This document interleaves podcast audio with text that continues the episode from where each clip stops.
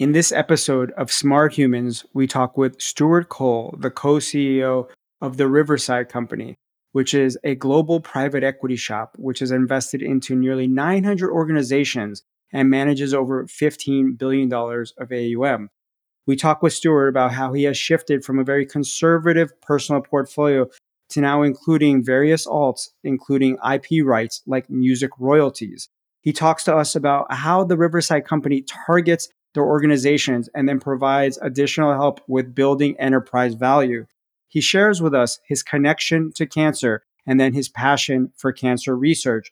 And finally, he gives us a unique idea as what we, the listeners, should be investing into for a next three-year time horizon.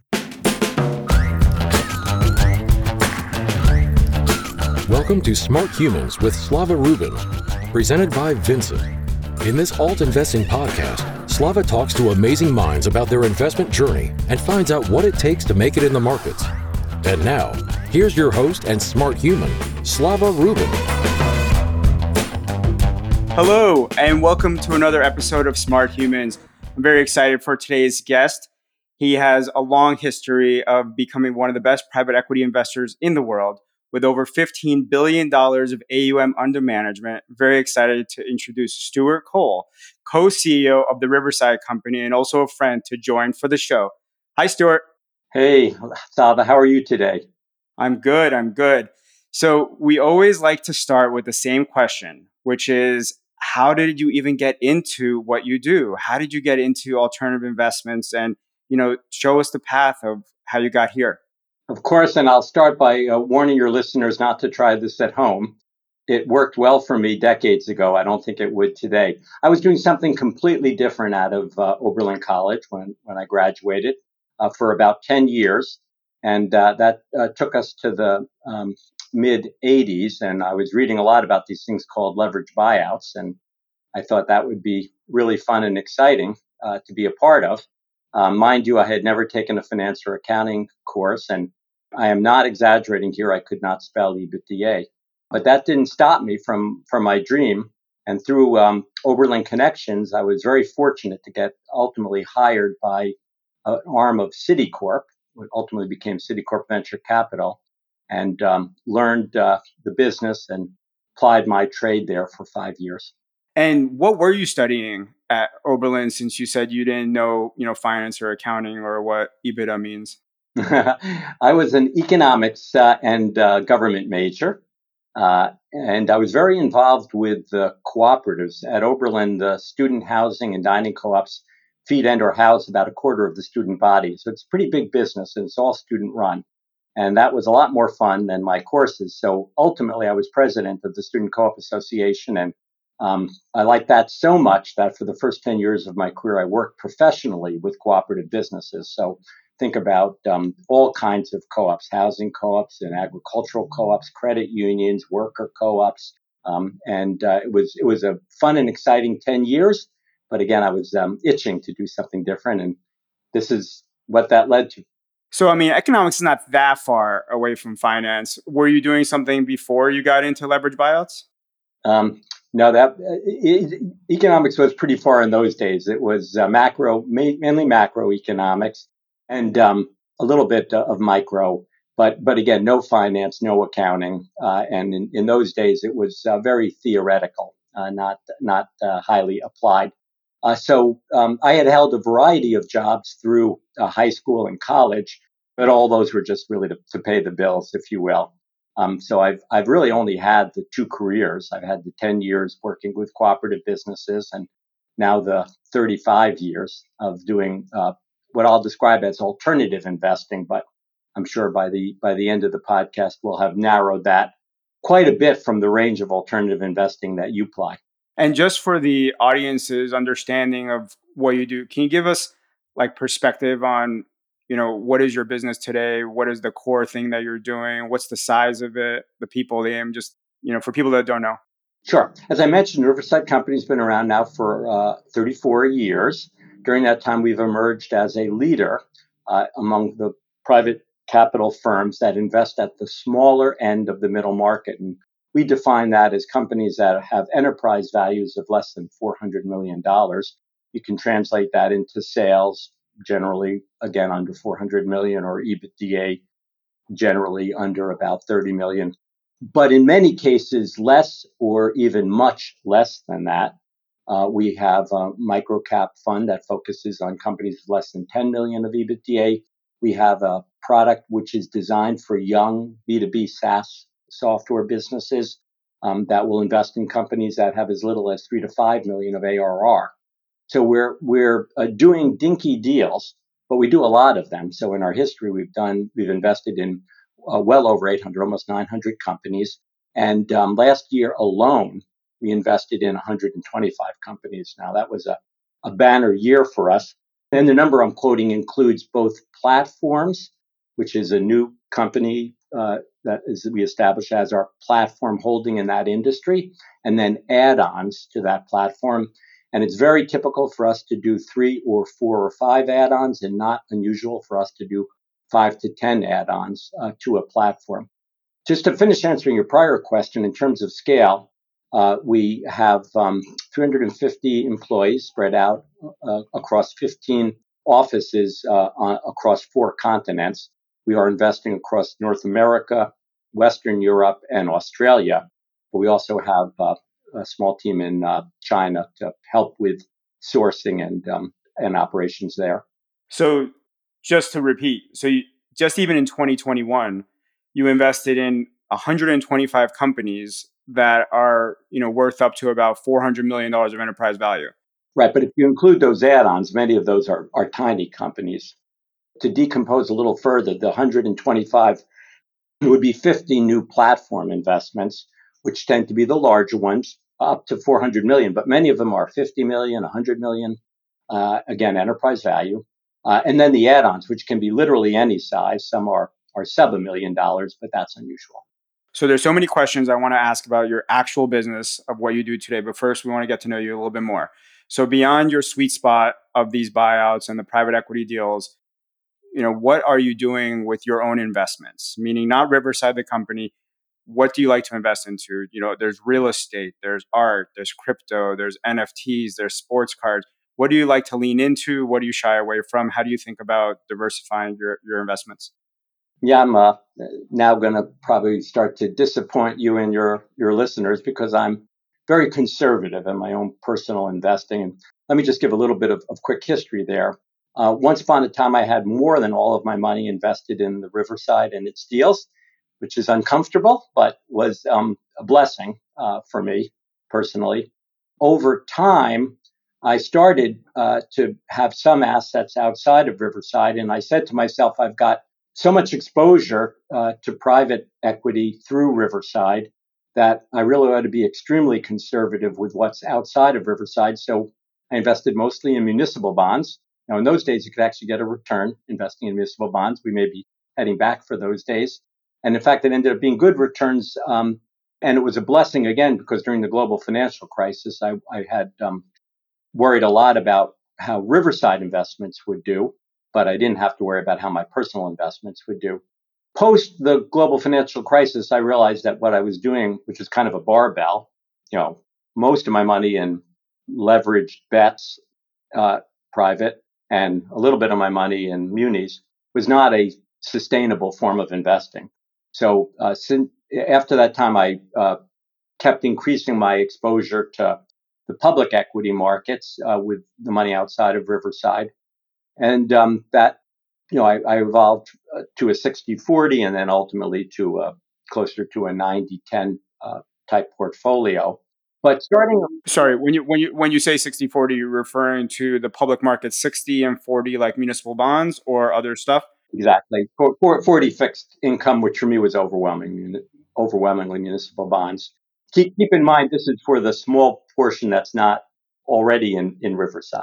Of course. You're concentrated in Riverside. We know how that is. Lots of the guests, you know, have the thing that they're very good at, and that's where a lot of their uh, investment is.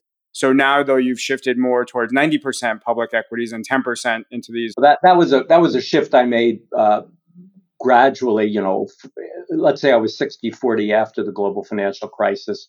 Kind of, you can think of it as a slope, but eventually getting down to about ninety ten uh, for that money. But along the way, I started to think about alternatives, and you uh, gave a great list of some of how many choices there are. Again, I'm not that adventurous. So for me, the things that um, I've done is I, I've added a real estate sleeve. I access that through a limited number of people that I know personally, that I think highly of, who have had spent their career in real estate. I think of them as people who would I would be happy to have as colleagues and partners of mine at Riverside. If they were doing private equity, they have chosen to do real estate, but they do it with the same um, ethical approach, the same thoughtful approach, uh, the same analytical approach that we would use. And therefore, I'm very happy to to uh, have them investing that money. So real estate is, is a portion today. Along the way, I um, have gotten quite involved with healthcare in a variety of ways, most importantly, as a member of the board of uh, directors of the Cleveland Clinic. And um, I've seen the incredible research that is going on, uh, which I would define as both the passion of the investigators, the doctors, scientists, Um, as well as the the results of that. And we're all living through this period of the, that I refer to as the, the miracle of the molecule. Um, it, sometimes it's it's a little too miraculous, but you can take a pill for, for almost anything today. It's it's remarkable. So I uh, said to myself, I, I would like to have some exposure to that, but I um, basically washed out of Organic Chemistry one oh one. Uh, there's a reason I'm, I'm not a doctor today, uh, and um, I, I have no way to really evaluate these. So in that case, I uh, work through a firm that gives me uh, exposure to young. And so I could go into public equity markets and just buy. There's lots of ways to, to invest in that through the public equities. But I'm, you know, I'm not looking to get a, an index type return here. I'm looking to either make a lot of money or lose my money. And I'm investing an amount if I, that I could lose. So I, uh, but I don't want to do it in one company. So I, I've invested it. I'm, I'm on my way to about a dozen of these investing in young biopharma companies. And um, it's too early to say how that's going to work out for me. That was actually going to be a question, which is, you say you've invested into about a dozen. Are you doing those direct on your own, or are you going through a fund to do those? Or I, I, I do them direct, but they're, they're brought to me by a firm that, um, does this for a living and, and takes a promote, if you will. So you can effectively think of it as if it were a fund, but I, I retain discretion investment by investment. Promote meaning they take like a percentage of the investment that you might make? They take a fee for the money they bring into the company. Got it. And then you were going to say another asset that you're investing in as well, or I cut you off there, sorry. Yes, yeah. So, so uh, no, I cut you off. Um, so, uh, So then I do also, you know, kind of watch the market for things that I think are uh, less correlated to what I do for a living, Riverside. And um, with that in mind, I've, uh, for example, invested in a fund uh, called Primary Wave, which is uh, in the music royalty space. That sounds so interesting. Tell me more. Yeah. So uh, this is actually starting to get a lot of press attention now. But if you were a um, Uh, a musical artist, maybe you are. I know you're a man of many talents. You're outstanding on the grill, for example. Maybe you're maybe you're an outstanding musician too. Um, now, if you were, I don't think I ever got that talent. If you were, um, and, and and let's just say like Bruce Springsteen, one of my favorites, you would have a body of work uh, over decades um, that uh, pays royalties to you over time. Um, A nice formula, except there's two problems. One is you're you're not going to live forever, although I think the boss might. Um, uh, so the royalty thing is not money you're going to get; it's money your estate's going to get. And the second is royalties are ordinary income. But if you capitalize all of that and you sell it as a catalog, you get the money today, and it's capital gains. So um, a wide You know, many artists have been selling their work. Um, the other reason to do it is that artists are good at many things, but maximizing the value of an asset like this is, may not be one of them. Um, so the firms that buy these, the rights, are expert at how do you, for example, sell this music to um, score a movie. So there's more royalties coming from that. How do you even enforce all the royalty collection? Um, how do you come up with related products around the brand? So they're they're they're much more adept and they can maximize the value. So I think there's a a number of, of very compelling reasons why artists are and should consider selling, and why the buyers of these assets um, can generate a an above expected return, above risk adjusted return over time. And, uh, you know, is it correlated to what I do at Riverside? You know, everything is correlated ultimately. If the world ends, none of our revenue streams are going to, none of our discounted cash flows are going to pay out. But, um, but in, you know, fortunately, the world ends far less often than we think it's going to. And um, I do believe a, a, a stream of royalties like this is a little different uh, from the other things I'm invested in, a little less correlated. Absolutely. And the way you're getting exposure there is through a fund, not doing individual investments into catalogs. That's right, because I have no ability to pick the winners and I would have no ability to maximize afterwards. So, so that's an interesting question you asked, because I, I'm obviously paying fees and carry, um, and I'm I, I'm I'm not morally opposed to fees or and carry. In fact, I'm a I'm a big believer in fees and carry. Uh, Riverside collects them, obviously, and and we need those to pay for our three hundred fifty people and to do a great job for our investors. But but I, I have the ability to invest as much as I want in Riverside, not paying fees and carry. So the decision to invest in in a real estate project that might be promoted or a music royalty fund that has a promote is is a, a decision I have to make, that it's it's it's worth it to me to pay that to achieve the diversification. And diversification is something we can chat about this uh, today if you're interested in, in my views on it. Um, I'm a believer to a point. I have observed over the decades that some of my diversification has been diversification. Um, I said to myself, this is great. I'm investing in something different from Riverside so I can sleep better at night. But the return was the, the amount I gave up in return made that not a wise choice. Yeah, I mean, it seems like you really didn't start diversifying for a while because you were very concentrated in the earlier days, right? So it's I really didn't have a choice. Right. You know, pri- private equity um, is a is a get rich slowly scheme. We don't we don't make money overnight. We make money over time, and it took you know a decade or more, uh, really much more, before it could start to say there's there's some money that doesn't have to be all in, in on Riverside. I, I don't want to lose the thought. You you then listed many other things that. You know, art and N F Ts and on and on. There's there, the plethora of alternatives is remarkable. Um, and I'm not participating in most of those, not because I don't think there's good opportunities there. I just haven't um, had the time to really think through and focus and find the right ways. Um, again, for me, it, it heavily comes down to the who. Right. Yep. And uh, and and I and and I I need to do a lot of who diligence. Um, before I do the due diligence. I like that. Back to the music rights. Is that really considered more of a yield play, more of a kind of like, let's call it like dividends almost? So great question. And the answer to that would be yes, um, to a degree. But I think what's going to happen is that the, the firms that are leaders in this space, and, and, and Primary Wave, where, I, I, where I'm investing, is one of them, I think will...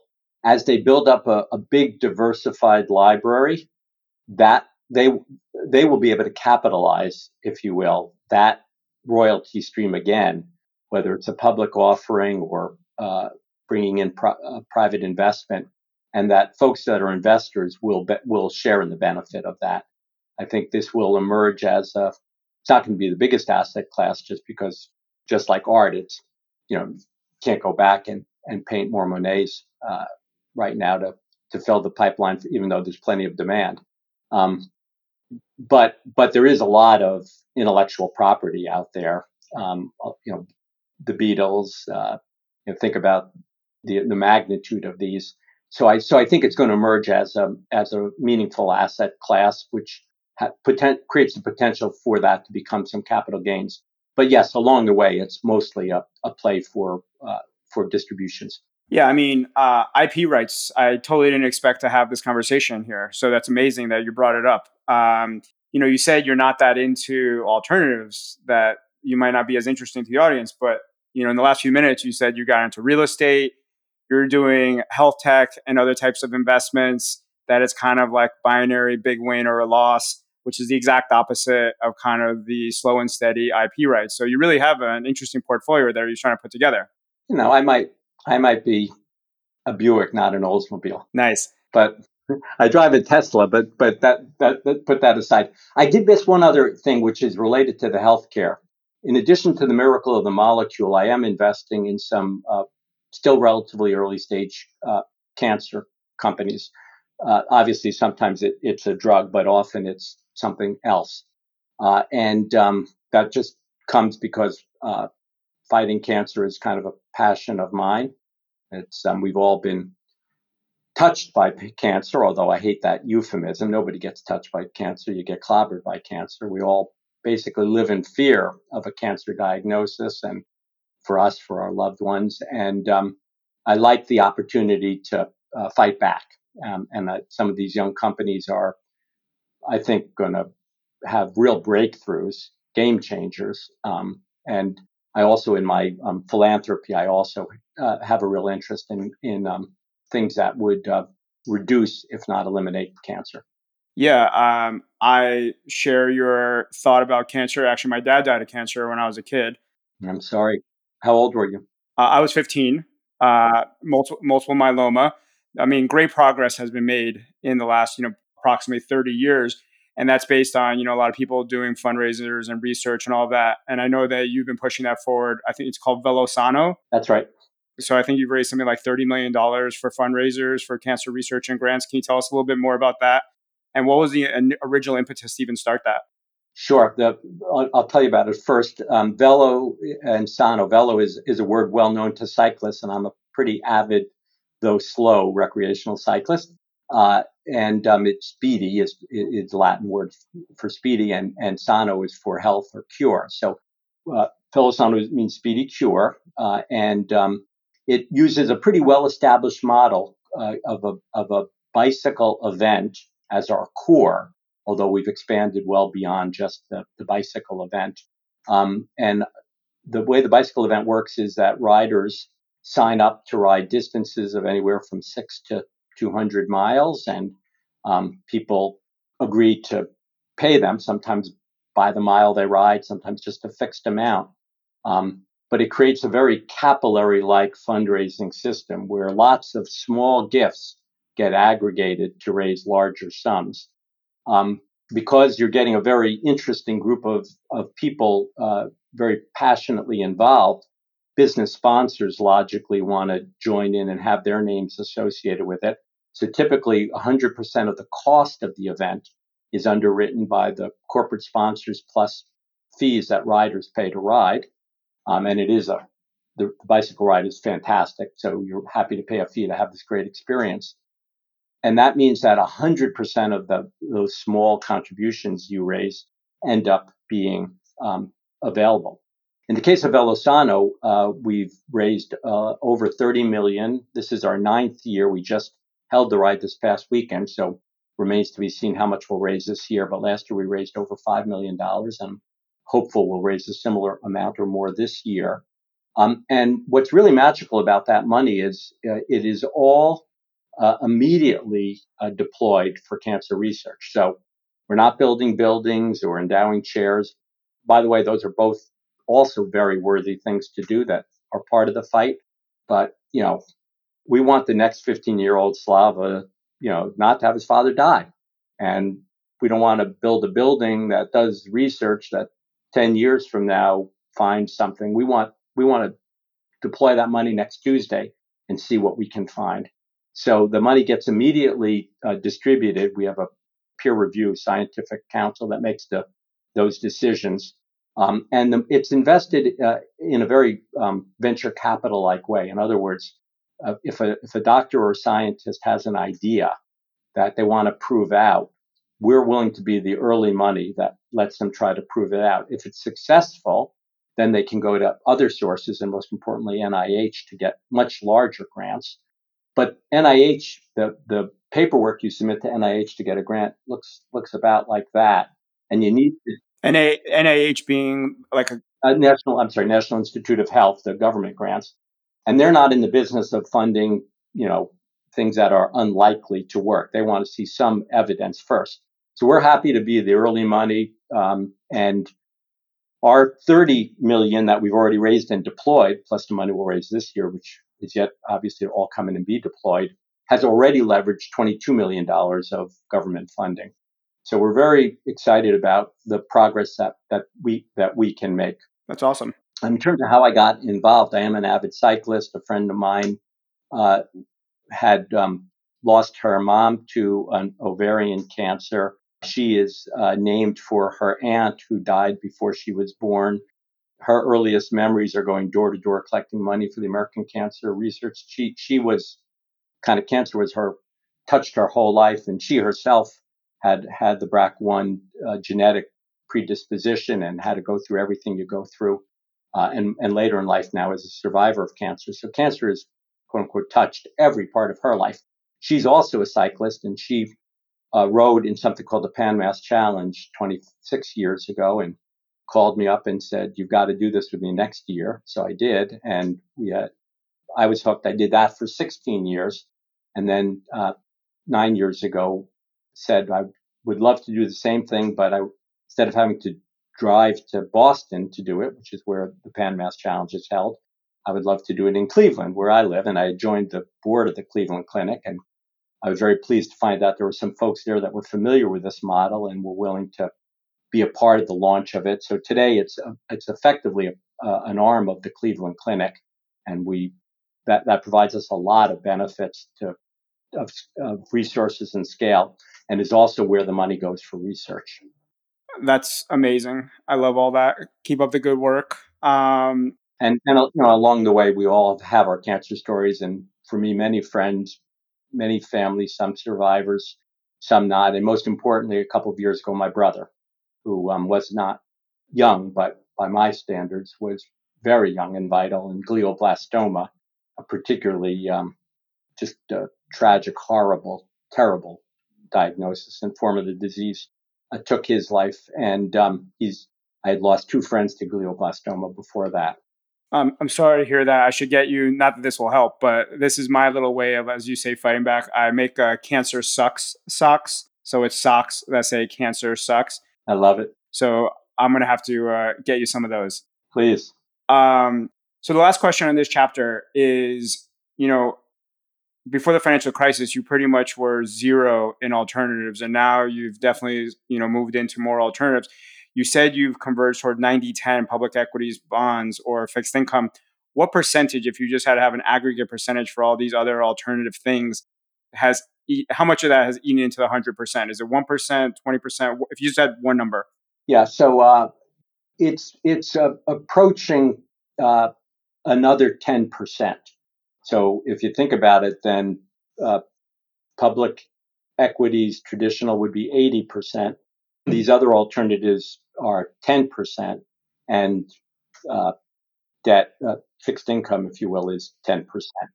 But but it's it it is growing faster, um, and will, I believe, depending on how the public equity markets perform, will become a higher and higher percentage. Um, because I look, the reason not to do alternatives is that they're higher risk and they're illiquid in some cases. Um, some are actually quite liquid, but most of what I'm doing, you know, once I invest in these little companies, it's either the company's going to succeed or you're going to lose your money. There's not a lot you can do along the way to, to change that. So, so that would argue don't put in money that you can't afford to lose, um, or that you're going to need. But if you've reached a point in terms of wealth creation that you, you have the money you need to live, Um, and if you lost it, your lifestyle would not dramatically change. Then you have to ask yourself, what's going to what's going to perform better? These uh, a bag of these alternatives, uh, or simply more in public equities, which is the, the null case, the, the the default case, if you will, for me. And uh, while public equities have been surprisingly rewarding uh, for most of the last decade plus, and for most of the history of the financial markets in the U S, uh, you know, obviously we're in, we're in a challenging period right now, but we've had lot, lots of challenging periods before in public equities. While it's perfor- they performed very well, the facts will show that the premium you get paid for taking more risk and illiquidity allows for ultimately outperformance from those assets if if you're patient. Now, you're taking more manager risk. You're, I might, you know, I might invest in the wrong real estate. I might invest in the wrong biopharma or the wrong medical device. Uh, I might be wrong in my guess on royalties, but it's a, it, it is a mixed bag. And I am betting that overall, the premium I will get paid for the risk I'm taking and the illiquidity I'm suffering will lead to uh, outperformance. Um, and I will therefore have generated more return than I would have if I simply, the easy case would just be, you know, leave it in the public equity markets. Yeah, that's a great takeaway for the audience. Just that kind of, you know, you're rationally doing that math and trying to understand what the returns could be for the risk. And, you know, you think it's a good trade-off. Um, you, you segued us here very nicely towards today's market. Uh, and today is an interesting market given it's the day after yesterday. And um, now when this show uh, goes live, you know, just to put into context, um, we just found out that the C P I number was hotter than expected, and that had a significant impact on the markets.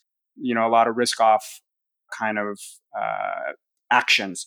So, you know, you're in the middle of all of this. You have to make decisions and understand the macro, the micro, understand individual companies.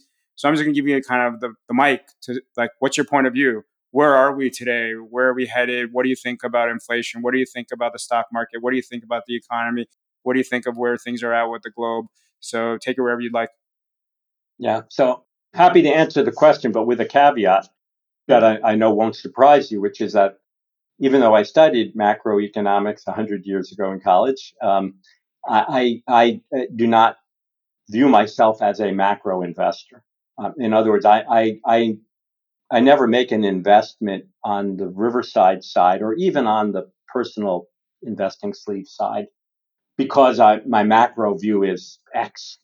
I make that investment because I, let, let me personalize it with Riverside, because I believe this company that we are, look, where we're talking with the owner, we have a, um, a very credible idea for how we're going to double or triple the size of the company and professionalize the company, such that it's going to be worth more than we paid, hopefully two or three or five times more, um, over a reasonable period of time. We typically think about five years.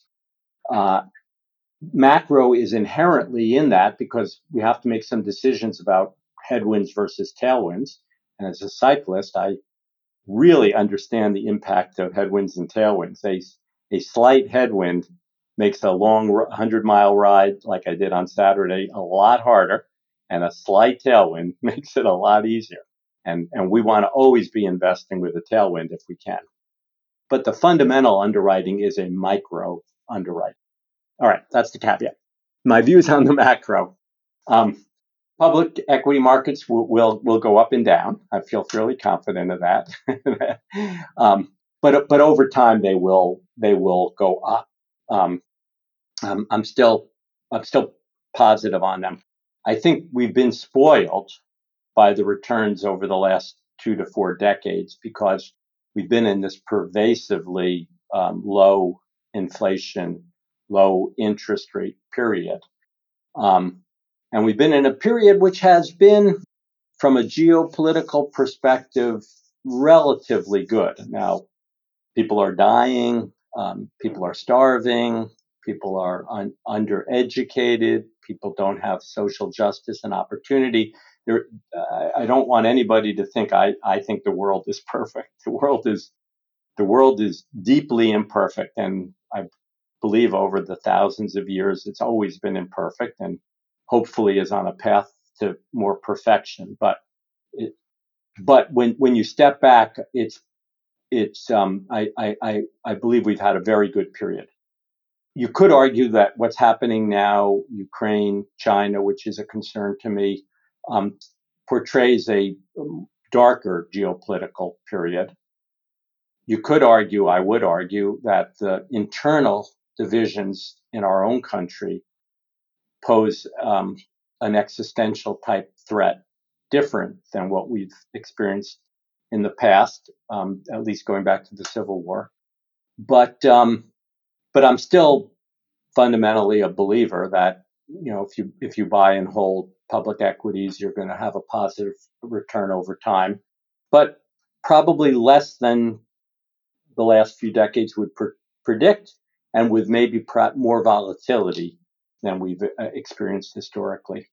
Um, if you're asking for more of a near-term uh, prediction, um, I think the Fed's hand is being forced to have uh, higher interest rates and, and maybe much higher interest rates for a period of time. Uh, I, I believe I'm accurate in saying that Paul Volcker, who I kind of grew up under and I view as a bit of a hero, ultimately had to take interest rates higher than inflation to to, to tame inflation. I believe there was one Saturday night he raised interest rates by two hundred basis points and kind of over the weekend. um, I, I'm not predicting we'll do something like that again, but but I do, you know, I, I do believe that Jerome Powell is a student of history. I do think he wants to be perceived more like a, a Paul Volcker, um, notwithstanding the, the difference in height. And um, I think uh, I think he's going to take. I think the Fed is going to take a very activist approach to inflation, and that's going to have comp, uh, that's going to have um, consequences for the economy. Do I do I predict uh, a deep recession? I don't. Um, unemployment is simply too low. Um, put it the other way, the number of unfilled jobs is too high, uh, and um, and the, and and while again there's tremendous pain and suffering, tremendous inequality, there is also tremendous wealth in America today, and the worst case of cabin fever I've ever seen. People are eager to get out and spend and enjoy. We all went through a very challenging couple of years with the pandemic and, and are still going through it in some ways. So I, I just don't see the ingredients that would lead to a very deep recession. Um, recessions are a normal part of the business cycle, that they're They're required to set up the next period of growth. Um, and um, the market could go down quite a bit because we're seeing the market is reacting in extreme ways, um, not just being down uh, twelve hundred points yesterday, but being up five percent the week before. Uh, it's, it's very, it's, there's a lot of, of uh, sentiment in the market. There's a lot of um, program trading that goes on in the market to exaggerate. But, but, Putting the market aside, do I think we're going to go through that like a like a deep recession? I, I I've worked. My investment career included the first Gulf War recession in ninety-one, the second Gulf War in, in two thousand one, not to mention the dot-com uh, bubble bursting. Of course, two thousand eight and nine, which we thought was lights out when it when it happened, it was terrible. The global financial crisis and a very difficult recovery. Um, I, I'm not predicting something, you know, things of that depth.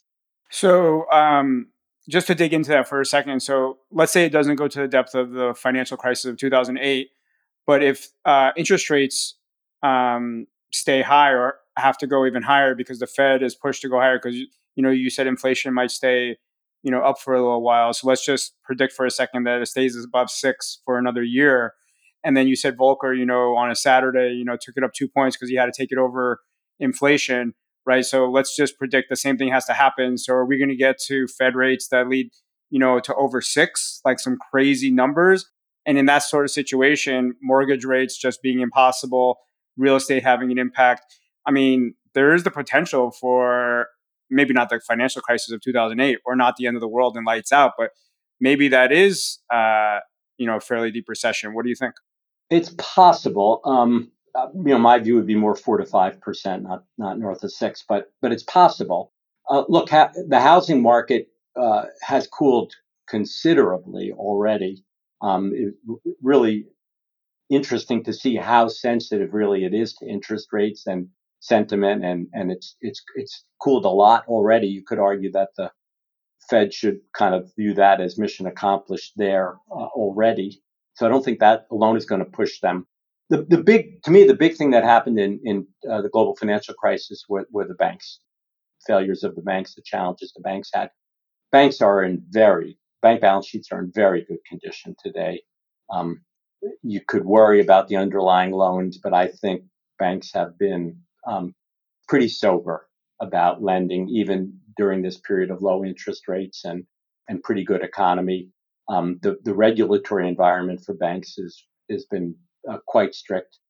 Um, so I don't, I don't, I'm not predicting that uh, we're going to have a bank-led crash. Uh, housing is going to grow. Meaning not as much like bad debt. So, so yeah, all what, what, you know, what happened in two thousand eight and nine is, you know, if, if you think about the, the big, the big headlines with, you know, Bear Stearns and all, all the issues that rippled through um, in the banking sector.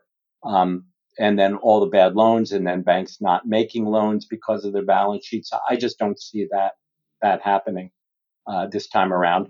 Look, there's a lot of a lot of um, investment that made sense when when interest rates are two or three percent. That won't make sense if they're even five percent, um, and that's okay. That you know those projects won't won't move forward uh, for a while uh, until and unless interest rates get lower. But I don't I don't see that as being um, Again, this um, I could be wrong, but I don't see seeing a, a deep recession here. You mentioned a couple of times that the um, public markets might not see as good of a run for the next year or two, et cetera. Does that make you position anything differently, or is the simple answer, "Hey, I invest for the long run, so I see some ups, I see some downs, I close my eyes, and I just keep looking forward"? Well, keep you know keep keep in mind that overwhelmingly, continuously for thirty-five years, I've had all of my money. More, more than all of my money, than all of my money, than most of my money in Riverside in private equity. I keep saying private equity. We do some uh, private credit. We do some what we call flexible capital, which is between equity and debt. Um, but it's all private. It's all illiquid. Um, so, so that to me, you know, what's the best place to have your money in a period like this? Uh, obviously, I'm hopelessly biased, and your listeners need to know that. But to me, the best place to have it is in a, a um, private company that is growing, profitable, and has pricing power, that has proven its ability to increase prices faster than its costs and faster than inflation, faster than its wage rates uh, increase. And you and I have not talked about wages, but to me, that's the, the biggest risk right now in the equation, is that after an extended period of, of arguably wage increases that were too low, um, it's not, you know, for, for the average worker, it's not been a rewarding enough period. We're, we're going to need to make up for that. And we are. I think you're seeing the leading edge of that with, um, you know, there was so much controversy about whether we should raise the minimum wage to fifteen dollars an hour. And basically, or most companies need to pay more than fifteen dollars an hour just to get, you know, good, sober employees to come to work. So um, it's uh, to me, to me that that's the biggest risk. But but if you can, if you have the privilege of investing in a company like that, that's a great place to have your money. That's and you know, and that's what firms like ours do. We look for those companies and we support them. How do you suggest, you know, not everybody gets to run their own uh, P E, uh, private equity organization. So like the listeners, some are creditors, some are not, you know, some have significant wealth. How do you suggest they try to find that private company? Because it's obviously not a public company, right? It's not on the stock market. You know, the public companies, you could say the same thing, go find a great public company. And for those who have the time and ability to research and find them, they're out there. But but it's challenging because you've got to then figure out how is what's market sentiment, and yeah, it's a great company, but it's fully valued or overvalued, or it's a okay company, but it's undervalued. There's a lot of things to figure out. Um, you know, I, I'm I'm going to stop well short of giving um, investment advice, and I'll also from a regulatory perspective, I want to be very very careful here. But folks should work with their um, financial advisors, their Uh, wealth managers. Um, once upon a time, I would say that they weren't very helpful in this regard because they didn't understand alternative investing, and they mostly just warned people off of that. But I think today, investors increasingly are uh, expecting or even demanding their wealth managers to be um, uh, knowledgeable, to be able to make to give advice about how to invest in other for, uh, other classes, other investment classes. Um, and then, of course, the emergence of of uh, platforms, and you're you're the expert uh, here, um, that provide uh, the average, quote unquote, average investor, however you want to define that, the ability to get exposure to some of these other asset classes is a is a dramatic innovation in our markets. I mean, these things that just literally didn't exist, you know, not just a decade ago, but last year or two years ago. I mean, there's a, there's a real blossoming right now. And at the heart of the blossoming, I think, is a, a recognition by investors of, you know, some of them are, are, uh, are, you know, hot, very high net worth and qualified purchasers, but others are accredited and, and, and on, and on down and down, um, that a portion of their investments should be, um, in classes other than the historic E T F or or fixed income that they might have been investing in, and um, I, w- I would urge folks to to become smart about that and to get the right advisors and to find the right platforms to do it. It's again it, it, it, the opportunity for uh, outperformance comes. You know, risk and return are are opposite sides of the same coin. They're fellow travelers. Um, they you can't get one without the other, but but but that doesn't mean every in, every investment ends up with the same return. Some work splendidly and some fail miserably, and um, the right selections. There is the, the potential for meaningful outperformance with the right selections. So you know that's a great segue into what you are actually doing at Riverside. You've invested into nearly nine hundred companies, and you know a bunch of them you call add-ons.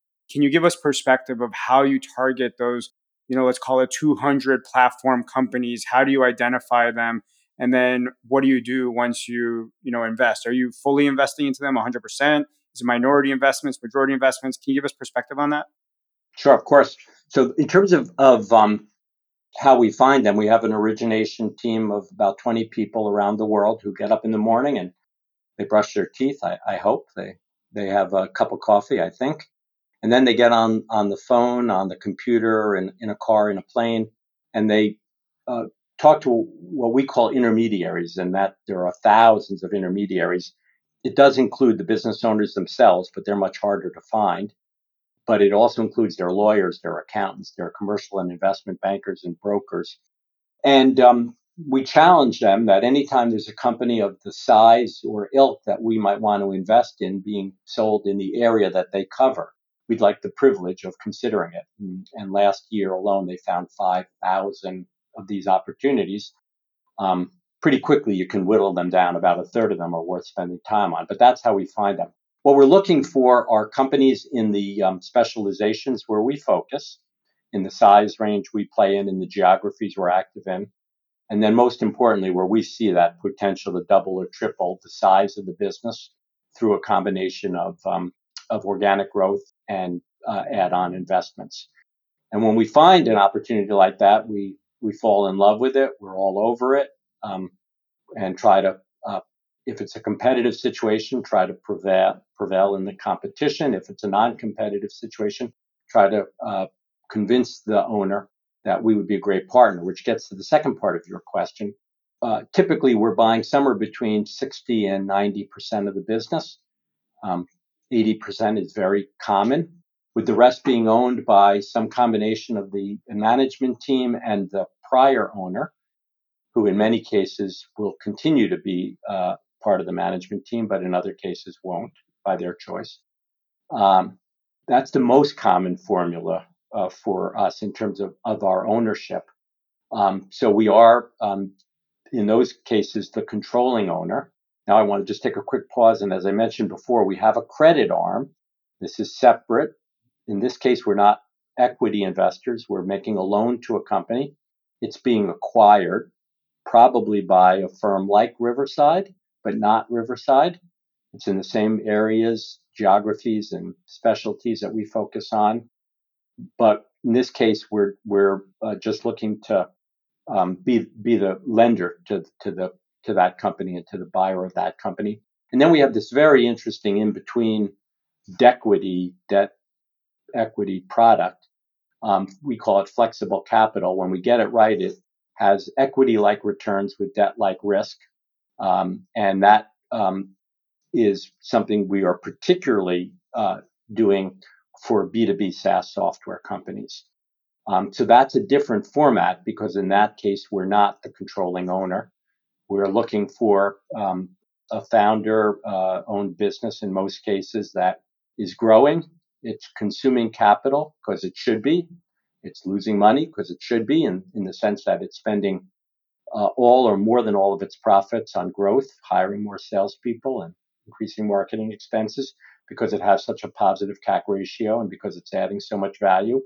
And um, we're the we're happy to be a provider of that growth capital. So is that kind of like uh, venture debt? Uh, it is. Where it's kind of like almost like a debt product with like an equity kicker? Yes, you can think of it that way. And and it in for, for a select group of those companies that perform exceptionally well, it can become then a, a pure form of growth equity, if you will, uh, later. But it starts out life very much the way you described. And how do you decide um, whether or not you're taking the eighty percent actual ownership or whether you're coming in as a lender? Is that based on the seller deciding where they want you to sit, or is that some other decision? Yeah, it always starts with the seller. But it is interesting how often we meet a company that says, you know, I, I know it's time for me to do something and I'm not exactly sure what I want to do or what I should do. Um, and we are happy to help them think through their alternatives, because in today's world, um, you have a lot of alternatives. There are a lot more alternatives than business owners would have had even just ten or twenty years ago. There's, there's many forms of capital today. This might seem like a very beginner's question, but I think it'll be helpful. Why does your industry exist? Said a different way, said a different way. Why can't the entrepreneur or the management team that is running the company be able to achieve the results that you believe that, you know, your influence or whatever word one wants to use can then get to, the two to three X return or maybe even more? Like, why, you know, you're not obviously the only private equity shop. There's a lot of people that have done a lot of great work and a lot of great results. Why does that even exist? Can you kind of explain what the issues are in, in the market? Absolutely. Yeah. At the highest level, I would say it exists because the public equity markets work exceedingly well for a very small percentage of all the companies in the world. Um, and that when I say work well, they provide capital uh, for growth and they provide liquidity for owners. Um, that's a small number of companies. Then you've got the thousands, tens of thousands, hundreds of thousands of other companies, which are, are the public markets don't work for. But they have the same needs. They need capital to grow. They need capital for liquidity. Owners um, eventually die, get ill, um, uh, God forbid. Uh, they have uh, changes in lifestyle, divorce, retirement, wanting to go to the beach. Um, so uh, the, I believe that the private capital markets have blossomed the way that they have, not just in the U S, but in developed markets around the world, and to some degree, even emerging markets around the world, because we provide this form of capital. And uh, the best players in this market, and I, I like to include Riverside among them, have realized that the optimizing solution is to provide not just financial capital, but intellectual capital, and to pair the two. So when we go into a company, it's not just a matter that we say, okay, you, you know, you want some liquidity or you want some growth capital, here it is. We also bring in our uh, expertise, and we help them to grow faster, to become more profitable, to fully appreciate the opportunities. Just looking at add-ons, which I, we have come up multiple times in our discussion because they're so important for value creation. Most private companies don't have twenty people brushing their teeth and drinking coffee looking for the add-ons. They don't have the expertise to negotiate, structure, finance, and close those add-ons. And even if they did, they haven't integrated hundreds of add-ons, which is an art. So the odds that they're going to successfully do all of that one-off are relatively low. So are you provi- you're providing those almost like as a service? Totally. Got it. And and we're We're one hundred percent incentivized to do it because it makes our equity more valuable.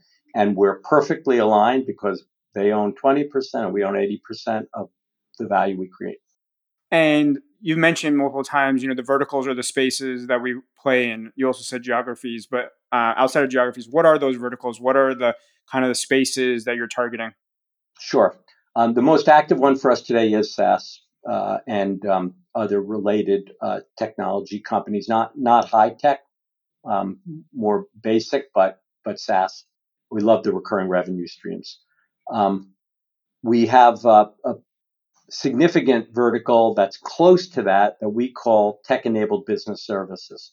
So think about um, all the ways to help companies to be more successful um, uh, where uh, technology, it, it, the incentive for them to outsource to us to help them is that we are doing it for hundreds or thousands of others and have automated the process, whereas they would have to do it manually or create the code themselves.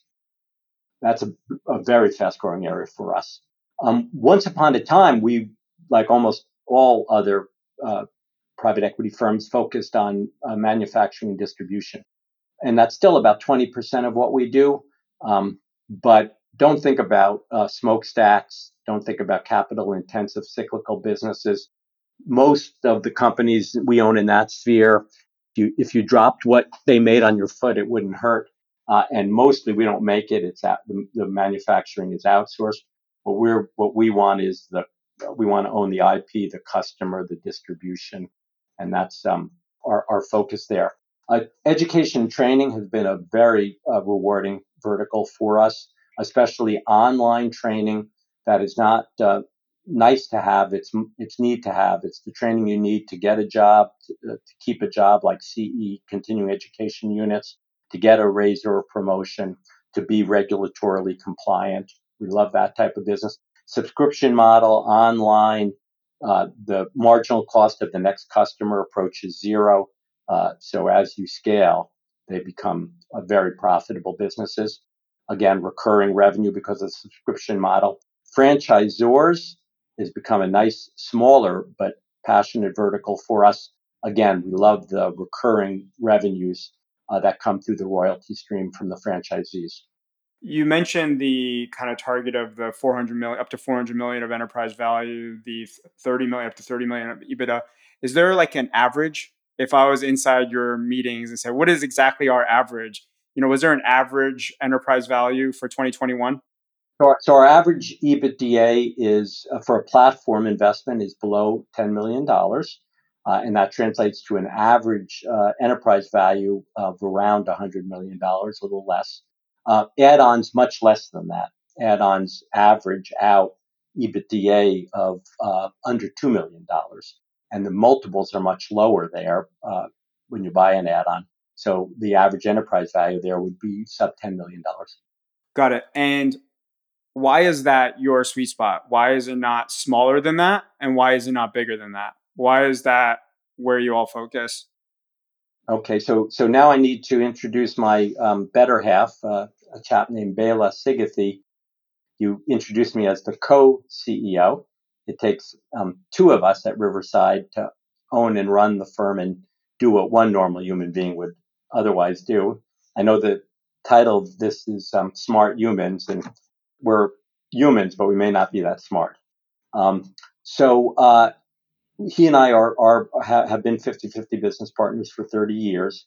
And um, the first uh, ten years, we did small deals because we didn't have any money. And without money, it's easier to do a small deal than a big deal. But as we started to be able to raise bigger funds because our early deals were successful, um, we had the option to move up market, which is the very well-worn path in my industry. Um, and in a series of discussions he and I had in the late nineties, um, uh, culminating in, in two, year two thousand, we said to ourselves, if we move up market, um, it, it may be more rewarding for us, but we, I, we doubt we're going to be able to provide better returns to our investors because we're going to be competing in more perfect markets with better players. By definition, the best players move up market, the less good players stay and the bad players descend and eventually disappear. So why don't we stick around at that small end?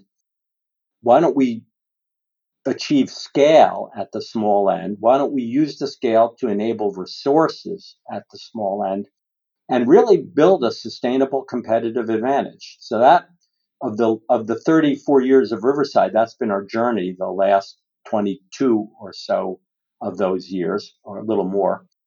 Um, and it's played out as uh, more and more small deals, not bigger deals, spreading our wings to include flexible capital and credit, Australia, Europe, not just North America, spreading our wings. And then most importantly, better and better, with incredible attention to process. Because if you're only going to do a few deals a year, process doesn't matter that much. But if you're going to do one hundred twenty-five deals, you better have like a great process. And and we believe that process is actually not the enemy of creativity. We think it's the enabler of creativity. We think when you have a great process, you routinize that which can be routinized, you de-risk that which can be mitigated, and you free up creativity, if you will, where it can really make a transformative difference. So that that's the model, that's the strategy. It's been very consistent now over those two plus decades. Um, and luck beats planning. We started small. We, we discovered small is beautiful because we didn't have a choice. And now we continue to believe small is beautiful. Yeah, just to uh, repeat something that you said that's so impressive is usually for an investor or an A U M manager, it's very easy to try to go after bigger deals to be able to uh, take in more A U M. But you knew that you were good at the small and you stuck to the small, which challenged you to grow small through scale, which means you had to do more deals, which is a very easy place to flop, right? Maybe you were good at five deals, but can you do fifteen? Everything gets worse because the systems don't work. But somehow, I'm not going to call it magic, but you magically were able to build it to this massive scale, fifteen billion dollars of A U M, one hundred twenty-five deals in one year, you know, with add-ons, et cetera. I know you mentioned process, but can you just give us one more sentence or two about like, what is that secret sauce that allows you to now do one hundred twenty-five and potentially you'll be able to do two hundred without, you know, any loss of issues, um, which is very impressive because you have to add on more people. They have to be part of the system. They have to still stay quality. You have to get out after quality deals. So yeah, what's your answer to that? We've almost answered it. It is the people, but but that's that's uh, could will come across as glib. Look, Slav, you have to institutionalize it. You have to create processes. You have to get people who buy into that. And very importantly, you have to push down um, authority and responsibility. So while there are two of us who, quote unquote, own and run the firm, the reality is the investment activities all occur in our eight product areas where those fund managers um, really are presidents of their own businesses. Bela, my partner, and I are on the investment committee. We we um, provide advice and guidance. We have a series of formal processes where we can weigh in on the key decisions. We have uh, a lot of informal meddling that goes on. To, but the reality is they are they are running their businesses, because if we tried to do all of this with us, you know, sitting in our ivory tower, it it, w- it wouldn't work. Um, so we built, we built, uh, it, and then because each of us cut our teeth at Citicorp, um, we saw both the best and worst of kind of big bureaucracies. Um, but at their best, they, they institutionalize what needs to be done in, in a proper fashion. And, um, uh, we're, uh, big believers in, in, uh, compliance and process, and we've got a team of people that buy into that uh, and um, want recognize that the success, ultimately the success of the enterprise, requires us to be um, really disciplined in how we go about this business. That's awesome. We're coming towards the end of the discussion, so I'm just going to ask you a couple more questions, which is um, you being you, you know, we want to be more like you. Our listeners want to be as smart as you and as accomplished as you. So what is it that you're listening to? What is it that you're watching? What is it that you're doing that's helping you to be informed or helping you be Stewart? Yeah. Again, I'm a little old fashioned, so I actually uh, read newspapers, uh, not not the paper version, but the, the digital version. Uh, my day is is is not right until I've read the New York Times, the Wall Street Journal, and the Plain Dealer. That's the Cleveland newspaper where I'm very involved. Um, uh, that's not sufficient, but it's necessary for me because it does frame the big issues. Then there's a uh, private equity has emerged as a true asset class, a, a, an industry. So, like all industry, it has its industry rags and the things that are that I, that you must read. Uh, I'm, I'm, Is there one or two that you can mention that you like reading? Sure, oh, oh sure. Uh, so, uh, PitchBook, P E I. Um, there, there's there's uh, a half a dozen or more now that I that I would the deal uh, that I would cite as being kind of must reads if you're if you're in uh, private equity, private capital. Um, so that th- there's a lot of there's a lot of uh, reading uh, involved for, uh, for me. Um, those the, that I would view those as being my primary source of um, of news. Gotcha. And then um, I think I read that you're really into jazz. Um, is th- um, th- there's a, a myth about that. Uh, okay, I have no musical ability. Um, let me start there. Uh, and let me just say that um, I, I'm a, I appreciate music in the sense of uh, as a consumer, but not not like a crazy avid consumer.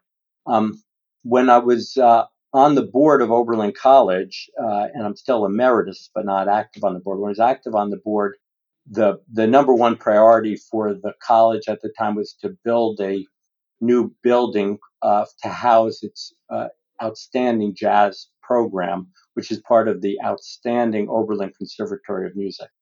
So even though I'm tone deaf and even though I have no real knowledge uh, of music, I was very happy to promote that, uh, to, to be the, the lead donor, if you will, to promote that project because it was uh, important to the college. Along the way, it was a lot of fun. We met a lot of interesting people and we built, I think, a, an outstanding uh, facility, which is uh, serving the, the students exceedingly well, um, but it's not it's not because I'm uh, some I have any special knowledge or ability or or even a, a passion, if you will. Sounds good. So let's um, segue to the last question then, which is uh, if I put you on the spot today, and we had you back, you know, in a couple of few years, and I asked you what is one specific investment that you would recommend, and I know you're going to say no financial advice, yada yada yada. But what would be one thing that you would recommend to invest into um, that three years from now will, you know, have yeah, yada yada yada. um, so I, I am. I, I look. I can't stop eating my own cooking. So I am passionate about the smaller end of the middle market private equity investing. Um, there's lots of good firms uh, in the market today that that we compete against all the time. So there's, there's multiple choices people can make in that regard. Again, the key is to find the right advisor to help you find the right manager. And then I think private credit is fascinating. So so we talked about municipal bonds being the way I was expressing my desire to be in fixed income uh, because I wanted something very low risk. Uh, and um, the problem is it's a remarkably low return. It's remarkably unrewarding. So um, And and that's true. I think that's true in general of the uh, widely available uh, debt options. But private credit is are are the loans that when we when we buy a company, the loans that we sign up to repay from a private lender, and those can have a, a low to mid-teens return. Um, default rates through the cycles. Not I'm not making you know this is not me. This is independent research done by Uh, very credible sources, uh, show default rates of like one percent through the cycle. So you, and, and by the way, these loans are um, typically made at some spread to LIBOR or SOFR. They're a variable rate loan. So if inflation is, God forbid, you know, eight percent, the, the interest rates go up accordingly. So to me, that's a, For for people that are that don't want all the illiquidity and risk of private equity, but want some of that excess return, um, I, I think I think it's an incredible alternative to fixed, traditional fixed income. It won't, it won't, you won't make three times your money. It's not designed to make three times your money. But if, if you made twelve or thirteen or fifteen percent re- current return, uh, including credit losses and everything, I think you'd be thrilled. I love I love that answer, just the diversity of that answer is so unique on this show. So thank you so much for all your time, Stewart. This has been great. Just as a quick summary, you started, you know, in a macro world, uh, macroeconomics, and here you are in the middle of finance. Um, you started super conservative, just in municipal bonds, and over time, you now have a ten percent sleeve in alts, you know, things like even uh, music rights and obviously real estate and more. My favorite line that you said in this whole show was "who diligence before the due diligence." That I will remember forever. You know, you told us about where music rights and I P rights are headed, the VeloSano work that you're doing, the Speedy Cure, and all the contextualization. We really appreciate you sharing the stories there. Um, you know, it's the best place to put money in. You just find a private company that's doing well. You make it sound so easy, but obviously you've done it for so many years. Risk and return, they travel together. We all should understand that. And the way you've scaled this organization is really through process. It's an enabler of creativity. You said that yourself. Believe in the people and push down authority. I think that's amazing. And thank you for giving us your idea about private credit. We haven't heard that one yet. And getting ten to fifteen percent return with one percent risk or whatever is pretty amazing. So it's been a great conversation. We covered a lot. It went longer than expected. And thank you. Thank you, Slav. I, I thoroughly enjoyed it. And that was an outstanding summary. And you almost, almost, almost made me look like a smart human. Thank you. Have a great day. You too. Smart Humans with Slava Rubin is a podcast brought to you by the team at Vincent. Any data, text, or other content in this podcast is provided as general market information and not as investment advice. Past performance is not necessarily an indicator of future results. For more information on alternative investing, check out Vincent at w w w dot vincent dot com.